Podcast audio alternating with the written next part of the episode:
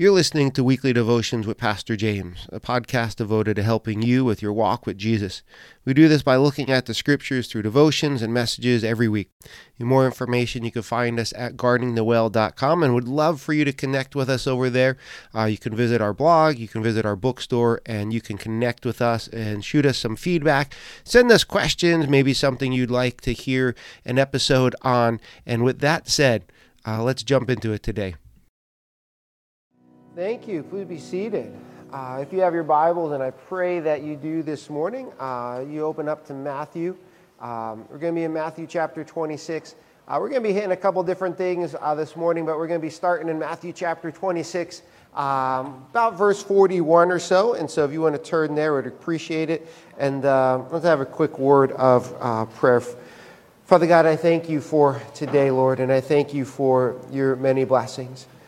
And I thank you for those that we're able to honor this morning as graduates, Lord. Lord, I pray that your hand would be upon them as they go out into the world. And Father, I pray that you would put a desire in them to love you, to serve you, to live for you. But I pray that you'd give them wisdom as they get into the next stage of life, Lord. And so I pray that your hand of blessing, of strength, of wisdom, of guidance, of discernment, would be upon each and every one of them, Lord. And Lord, I pray that your hand would be upon us as we get into your word this morning. And Jesus, I pray that we, you would help us to see you today and to glean from you, to learn from you. We ask this in Jesus' name. Amen. Good morning. Happy Father's Day once again to all the dads out there. This is what happens on Father's Day. This doesn't happen on Mother's Day. I sat down for us to sing the first song, and my second born, which I won't mention Josiah's name, but he leans over to me. He goes, Why isn't there a Happy Kids Day? This, only, this doesn't happen on Mother's Day. It only happens on why isn't there a Happy Kids Day, Dad? I'm like, well, you, I feed you every day. So this is what's going on right before the first song. Like, I feed you every day, and you have, uh, you know, a birthday. And he goes, well, there's Happy Mother's Day and Happy Father's Day. Why not Happy Kids Day? I go, you know what? We'll, we will talk about this later. But that only happens on Father's Day. Uh, but um, this is my 15th uh, Father's Day. I know that because Noah is 15 years old, and so there's a lot of easy math in there. Um, being a dad is amazing. I get beat up. Uh, it happens. I get beat up. Uh, I get laughed at. I get ignored. Right? I get ignored all the time. Uh, I think my kids have secret meetings with each other on how to annoy me. Uh, if you're not there yet with your kids, trust me, um, you'll get there. But being a dad, I love being a dad. I love all my kids, and I'm so proud of each and every one of them. Uh, being a dad is an amazing blessing, and it's a huge thing. Um, because the dad, the father, teaches. Uh, the father teaches in so many ways. Over the years, I've taught my kids how to cut grass and shovel snow. I've taught my kids how to annoy their mothers, which is, you know, I'll stand back go, I did a really good job teaching them. Uh, they do a really, really good job at annoying Amy. Uh, as a dad, I have to stop fights constantly like constantly. Every single day when I walk in the door, I have to disarm something.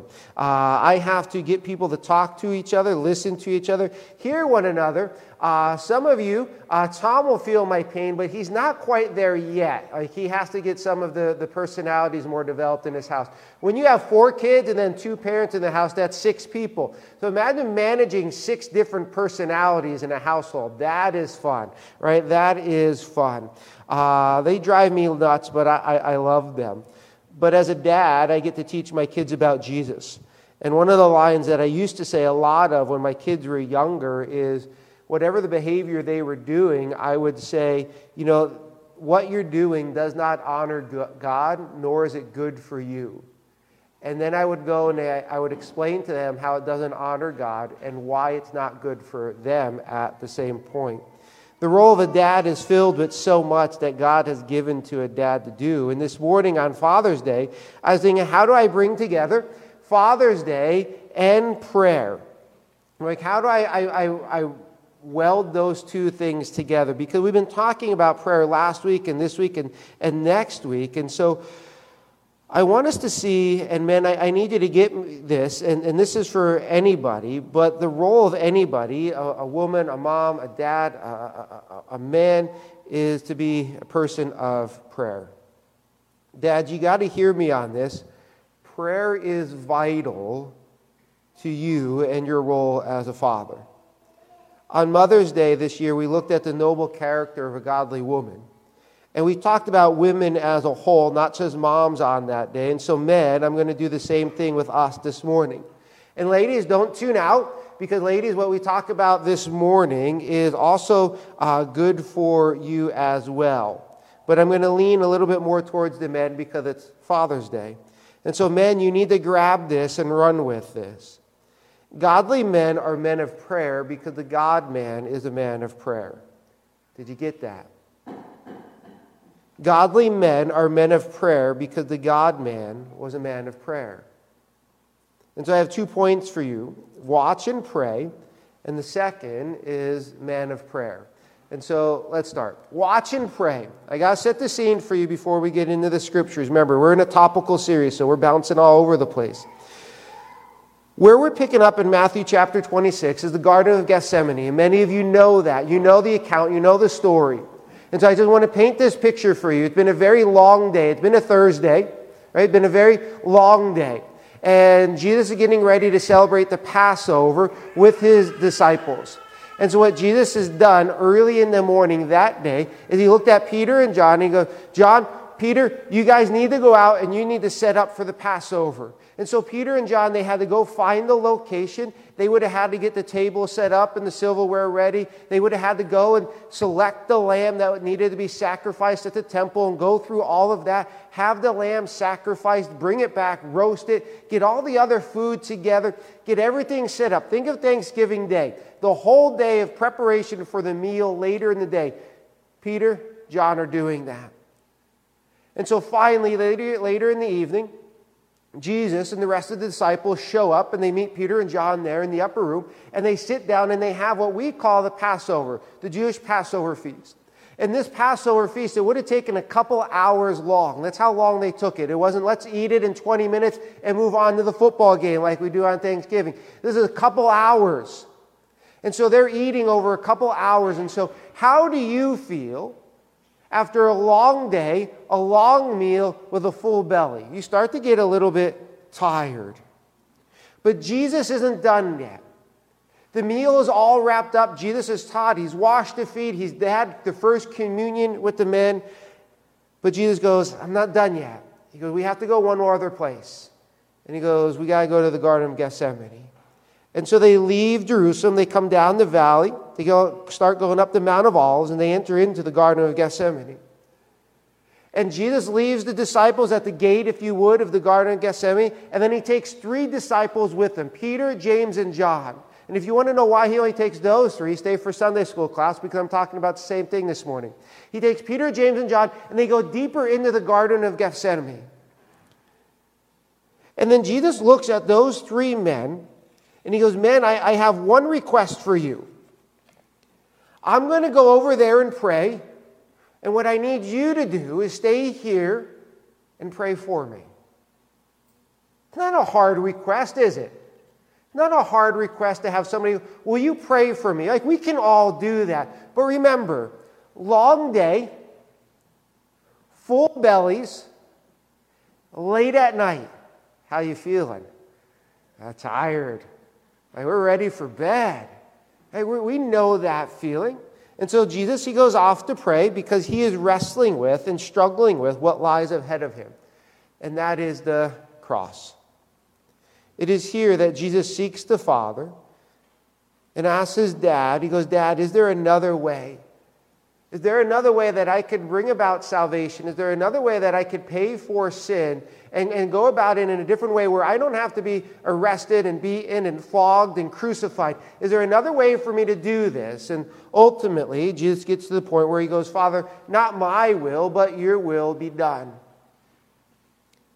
And so Jesus prayed because that is what Jesus did a lot of. Jesus is often known as the man of sorrow. How many of you have ever heard Jesus called the man of sorrows? A lot of you. But did you know that Jesus is also the man of prayer? Jesus' whole ministry was filled with, marked by prayer. If you read the Gospels and you read them slow enough, you'll see that it says Jesus went here to pray, Jesus went off to pray, Jesus woke up early to pray, Jesus went out late at night to pray, Jesus spent all night praying. Jesus was praying and praying and praying all the time. It marked his life and his ministry left and right.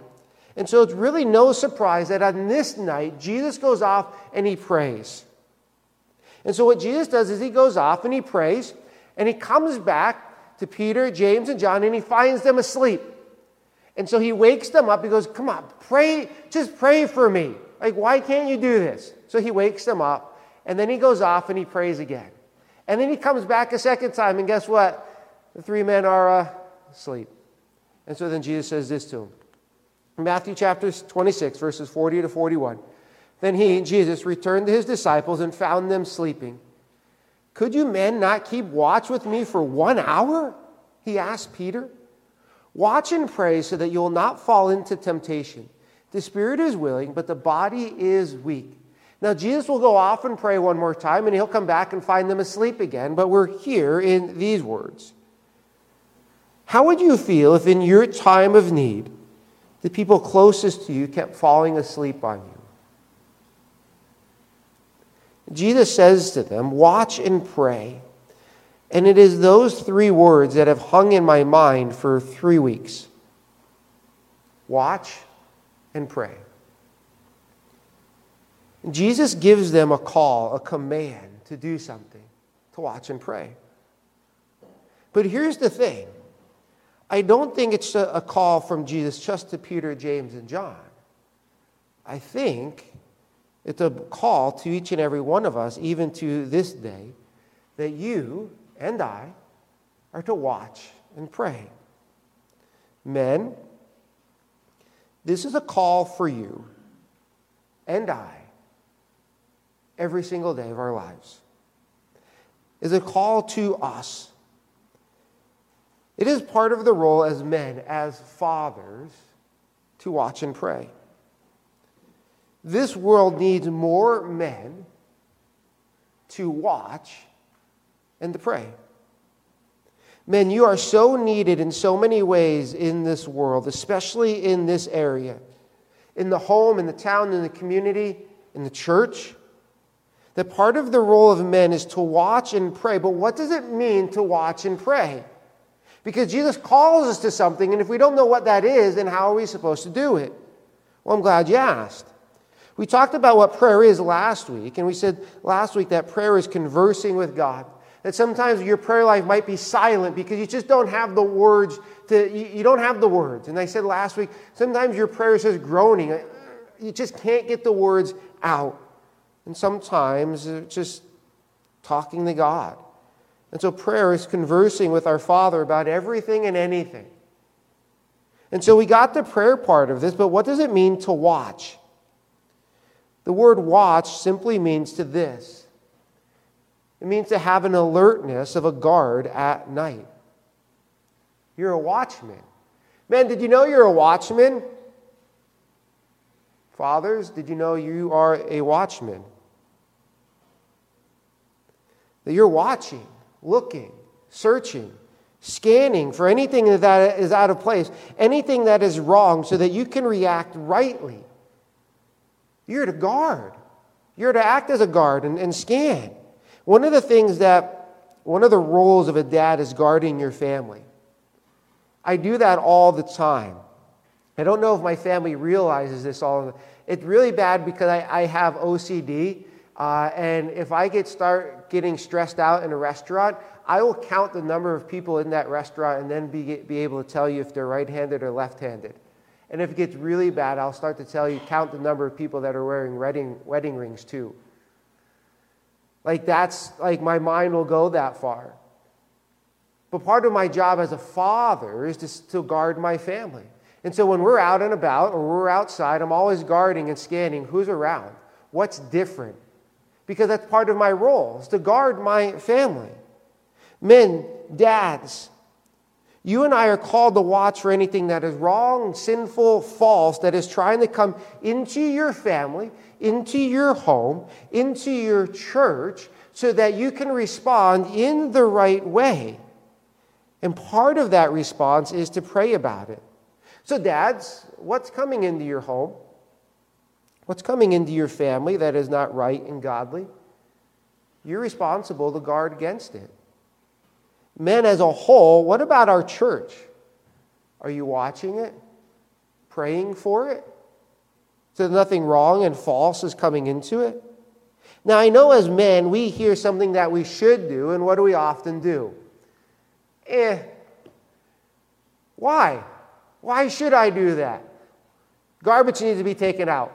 Well, why? I could just push it down a little bit more and just wait longer, right? Men are always like this, and sometimes I think we do it just because we're, we're stubborn.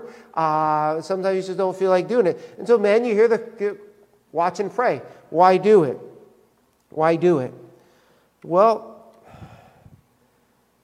go back to this verse. I'm going to pull out the fancy dancy red light because it's Father's Day, and it gives me something else to do. Ready? Ready, men? Watch and pray. You got that? You with me? Okay, he's kind of weak on that, right? Remember, this is all, this depends on how long the sermon goes. Are you with me? Yes. There, there you go. Bob, I like that. You, you go, so watch and pray. Those are our three words, right? Why are we to watch and pray? So that. I know I sound as a broken record. I've been telling you this for 16 years. When you see the word therefore, the phrase so that, and the word but in the scripture, you need to pause because it is very telling. Jesus goes, Watch and pray. And men go, Why? I don't feel like it. Ladies, you do the same thing, right? I'm just leaning more towards the men.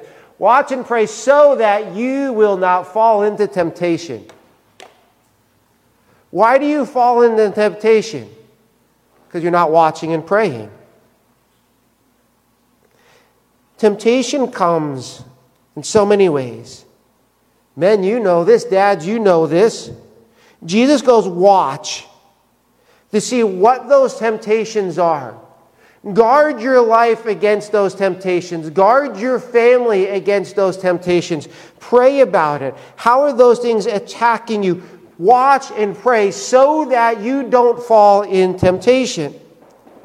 Men, this is true for us, but it's also true for women you and I lose in life. We lose to temptation, we lose to sin because we're not praying about it. We're not praying about it.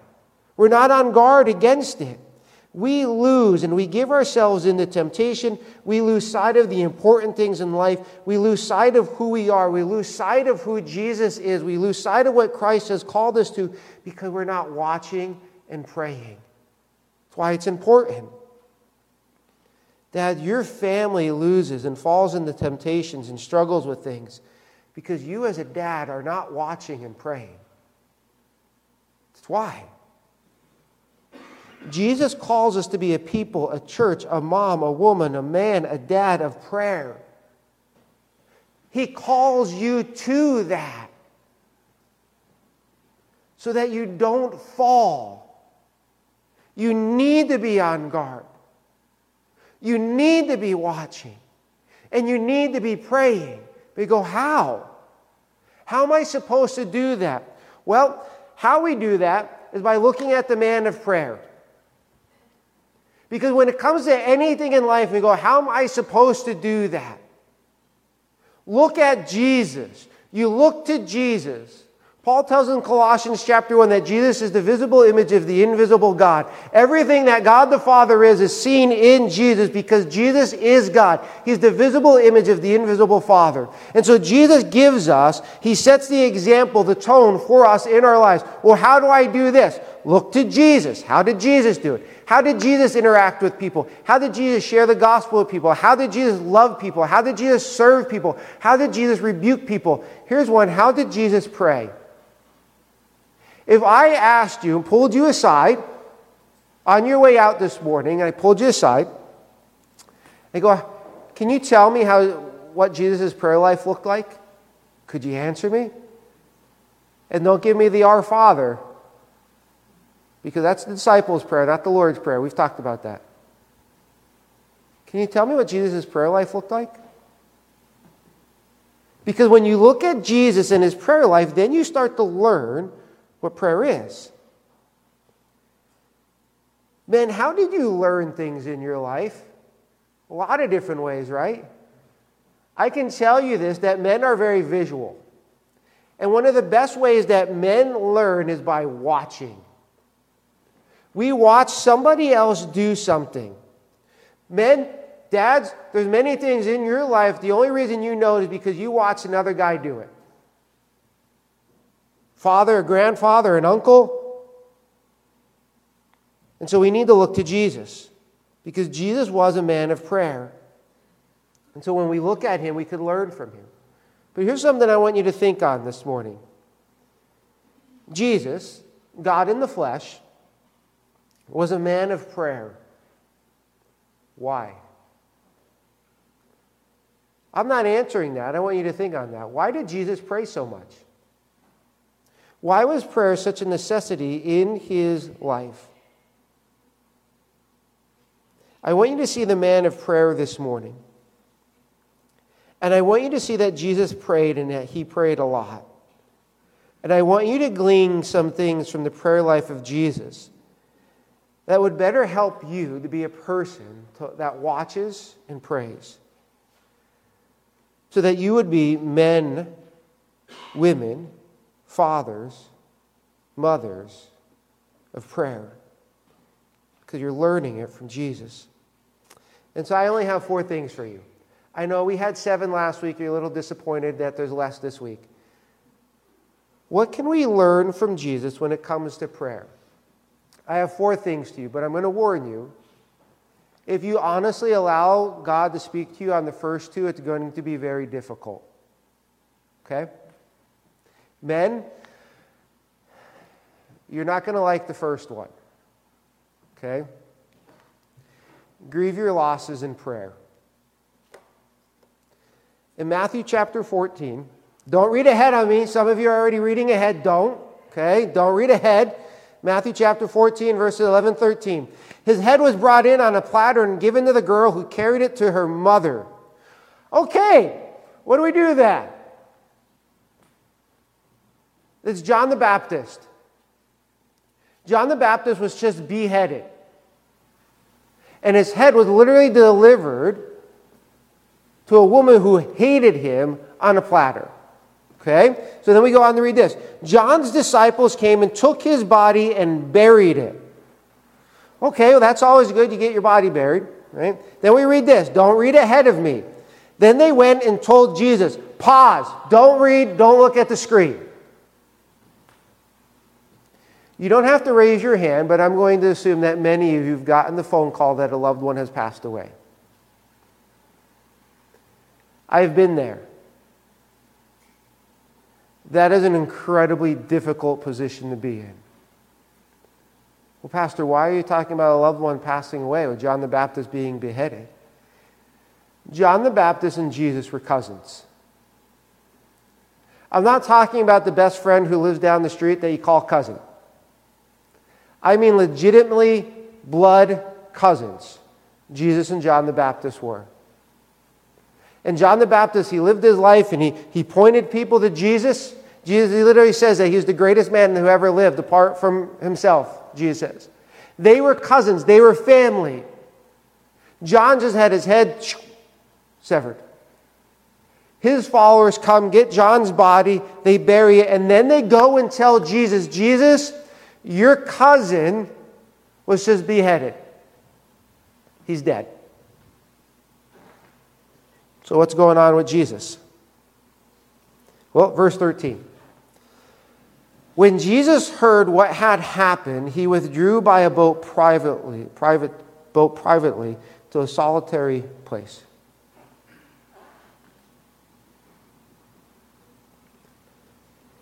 Now, if you were to keep reading, when Jesus got to the place where he's going, there was people there and he actually ministered to them. But Jesus was alone in the boat for this whole trip, however long it was. Jesus needed to process and grieve his loss. Did you know that? Jesus needed to process and grieve his loss. What does Jesus do when he gets to Lazarus? He weeps, crying. And he knows he's going to raise Lazarus from the dead in five minutes, but yet he's bawling. What do you think Jesus is doing here when his cousin is dead and he knows he's not raising him from the dead, that John's gone and Jesus isn't going to see him until he's back into heaven? He's grieving. From a human side of things, Jesus needed to go and process and grieve. This is true for all, but men, you have lost in life. You have lost loved ones, you have lost jobs, you have lost in relationships, you have lost in your behavior, you have lost in your walk with Jesus at times. You have lost loved ones who have died. Men, you have had others in your life that were like a brother to you. And all of a sudden, their behavior changes. Men, there have been times where you've had to take the, the knife out of your back because you were stabbed in the back by somebody and you could still feel the pain. Men, you have lost in life. And ladies, you have as well. And men, I know you will not admit it, but many of the losses that you have endured in your life are still there. Ladies, same thing. They are still there and you walk with them and you carry them and you feel them because you have not grieved them and processed them with the Lord in prayer. And they impact your daily life. And a lot of times they impact your daily life negatively. Maybe it's because you don't think you'll be man enough if you deal with it. Maybe it's because you don't want to deal with the pain. Hurt, loss hurts. Loss always hurts. But there is healing in Jesus. To watch and pray means that you need to be on guard for what is attacking you, what is gripping you, what is kicking your heart and your soul from the inside. Those at times are those losses that you have not grieved, that you have not processed, that you have not truly conversed with God about and wrestled with God in the pain and the hurt. That you have not dealt with the role and the sin that you have played in those losses. You have not dealt with those, and you carry that. Some of you, you carry the pain and the sin that somebody has done to you. That where they have hurt you greatly, that they have caused, they have sinned against you greatly, and you hold on to that and you carry that weight and you you haven't grieved it. You haven't processed it with God. And you're trying to carry that burden by yourself. And it impacts you negatively. And other people around you may not even realize it and know it, but it does. You need to grieve your losses. You cannot just repress the events and the emotions that have taken place in your life. Because if you do that, I promise you they will show their heads and they will be ugly. You need to grieve them and process all of it with the Lord in prayer. Jesus did this. Jesus processed his losses with the Father in prayer. If Jesus needed to do it, how much so more do you think you and I need to grieve the losses that we've had in our lives with our Father in heaven? If you're not doing that, you're not watching and guarding the inner person. You're not being on guard when it comes to your own heart and soul. Jesus did that, and we need to learn from that. I would encourage you to enter into those, that pain, those emotions with the Father so that He can start to do a work in you in those places. Yes, it hurts, but there's a tremendous amount of healing and life that comes out of that pain. So, men, I know you didn't like that one. You should try preaching on it. Number two, turn the volume down and go to your place.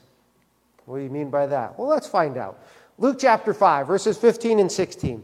Yet the news about him, that's Jesus, spread all the more, so the crowds of people came to hear him to be healed of their sicknesses. Pause. Right? Don't read ahead. Some of you are reading ahead. You need to stop. We find Jesus in Luke chapter 5. He just healed somebody. And so, what happens if somebody's healing somebody in town? Everybody else is going to go to them, right? I know it's not as bad as it used to be. You remember when Black Friday used to be funny but sad? right? You know, you had like 700 people out front of the store, and they were all there for the same item, and the store only had three of the same item, but you had 700 people, and the doors would open, everybody would run in. Some guy would get trampled, like he's in the running of the bulls over in Italy, and people are just running over him, stepping on him all over the place. And then you find the grandmother who's like clinging onto this toy, and she's like beating people away with her cane. Remember those Black Fridays? We don't have them like we used to, but they were hilarious. Sad, but hilarious at the same time, right? Picture those types of crowds around Jesus.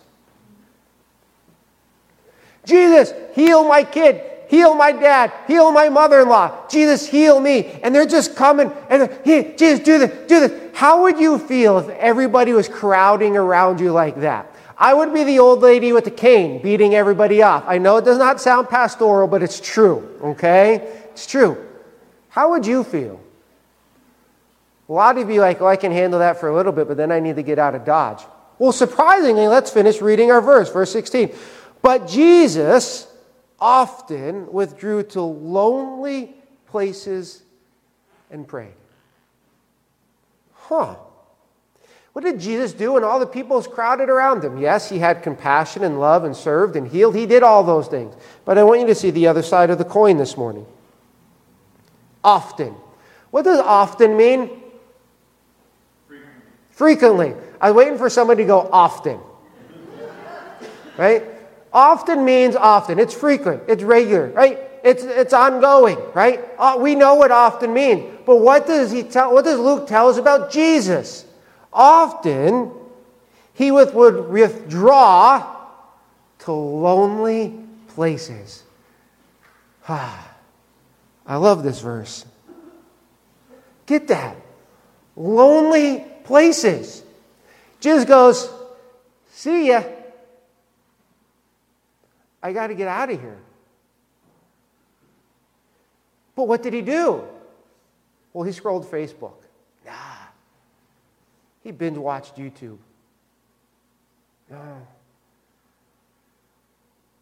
He just looked at the trees. No. He listened to music. No. Prayed prayed. Some of you will go to lonely places, but you won't pray.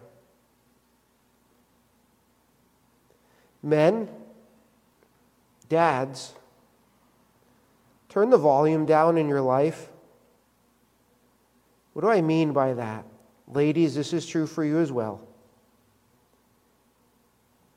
You just might be doing some great stuff in your life,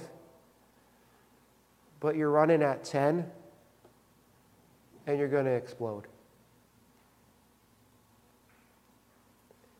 You're running at level 10 so much that you're not praying, resting, and recharging with the Father as you ought. You might be doing great stuff, but you're not connecting with God the way you ought to be. Not to mention, part of prayer is listening for God. Did you know that? Part of prayer is you stop talking and listening for God to talk to you. But it's hard to listen when the volume is up loud, isn't it? I'll be honest with you. Some of you have way too much going on in your lives. You're rushed. Your plate is too full. You always feel like you have to get this, that, and the other thing. And because of that, you're not connected to God. Do you ever see Jesus being rushed in the scriptures? Who accomplished more, Jesus or you? I'm not saying you've never done anything. Jesus did more in three years than you and I will do in a lifetime. He was never rushed. Never rushed. He was never living as though he was behind on things. Maybe it's because of prayer. Some of you are not truly connecting with the Father because your life is too loud, it's too busy, it's too full. You're trying to be a part of everything and in everything. Dads, your kids don't need to be in everything and at everything underneath the sun. Parents, don't groom your kids growing up thinking that they need every minute of their lives occupied by something and being in something because you're grooming them to be an adult that is filled with stress and thinking that life is only full if my life is completely busy all the time because you will raise your kids not to have time for God in their daily lives because they'll be too busy to bring God into it. Jesus' prayer life was this he turned down the volume of all the noise around him and he went somewhere to pray. Do you? Do you have that quiet place that you can go to and pray? A closet, the basement, the attic, sitting in the car in the driveway, driving somewhere to sit and pray? Do you have a place like that to pray? I have kids. Yes, how many of you have ever heard of John Wesley? A lot of you have. How many of you heard of Charles Wesley, his brother? Some of you have, you just don't realize it because he, you've sung a lot of the hymns that he wrote. John and Charles are brothers. They had about 17 other siblings. I'll let you do the math. So mom had roughly 19 kids, okay? Her name was Susanna. You know what Susanna Wesley would do? She would take a blanket, pull it over herself, and pray. And when her kids saw mom was underneath the blanket, you leave mom alone. That's her quiet place. You need a place to go to. You need to be in prayer and you need to turn the volume down in your life so that you're able to truly connect with the Father. Men, you need that. Dad, you need that. Ladies, you need that. You need it. To watch and pray means to go, you know what? Life is crazy. I got too much going on. I got to retreat. It's too loud. I need to step back from things. I need to take things out of my life, off my plate. I need to have boundaries and stick to those boundaries. I need a place that I go to and pray where I'm alone and it's quiet. That is watching and praying because you're guarding your relationship with the Father and you're praying about it. To watch and pray means that you're guarding against the inner battles that you're struggling with that you don't want to process. Watching and praying means that you're guarding your prayer life with the Father and turning the volume down so that you could truly connect with God in prayer. But watching and praying also means this pray before making decisions. Luke chapter 6, verse 12. One of those days, Jesus went out to a mountainside to pray and spent the night praying to God. I'm not going to try to make you feel guilty and tell you you need to pray all night long because Jesus did. He literally prayed all night long. I'm not going to do that. Some people in the church, they work all night long. You need to sleep so that you can go to work. And I, I got that. I'm not telling you you have to stay up and pray from 11 at night to 7 o'clock in the morning. But you know, you know what you can do? Pray about it five minutes on Monday, five minutes on Tuesday, maybe 10 minutes on Wednesday, five minutes. You could pray about it daily over a long period of time. Because you know what this section is doing? Jesus is just about ready to pick the 12 apostles. So his decision is God, Father, who are the 12 men that need to be the closest to me so that I can train and equip and send out into the world when I'm dead? Huge decision, right? Who are the 12 apostles? Jesus just didn't get up one morning, have his eggs and his toast and his coffee. Actually, I think Jesus drank tea, right? And then he goes, You know what? I'm going to pick you guys. You guys seem to fit the bill. No. Big decision. He prayed all night long. If Jesus, pray, if Jesus prayed about the decisions that he needed to make, what about you and I? Men,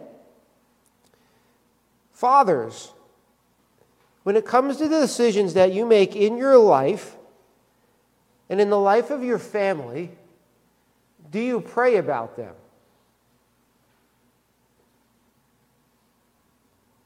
Ladies, same question. Do you pray about it? Do you pray about what school to go to? Parents, you pray that God would direct your kids to what school they should go to? You prayed about the new car? You pray about the project that you want to do at home? You pray about your money and how that's used? Do you pray about going on vacation? Not that God doesn't want you to go on vacation, but is it the right time? Is the right place? Dads, here's one. Dad, do you pray about who your kids will date and marry? I've been doing that for 15 years. I've already been praying about the spouses of my kids. I've been doing that for a long time. Dads, do you do that? Well, my kids are already married. What about your grandchildren? Do you pray about their spouses? Well, they're like five. Yeah, I know, but wouldn't it be nice to have 25 years of prayer going into the marriage for your grandchildren? To watch and pray, to pray like Jesus, is to watch and go, okay, I need to make this decision, and I need to make that decision, and this needs to be done, and that needs to get done. Let me pray about it. Are you praying about the decisions in your life? Because if you're not watching and praying about the decisions that you're making in your lives, guess what? Your decision making process is unguarded. And guess who looks for unguarded opportunities in your life to attack you? Satan. Your decision making process, you need to be watching and on guard for. And you need to be praying about it. Every decision, well, that seems too small. Not in the eyes of God. Last one, and don't worry, this will be quick and we'll close. Teach prayer by showing prayer. Luke chapter 9, verse 18. You could also find this in Luke chapter 11 because the disciples asked Jesus to teach them to pray.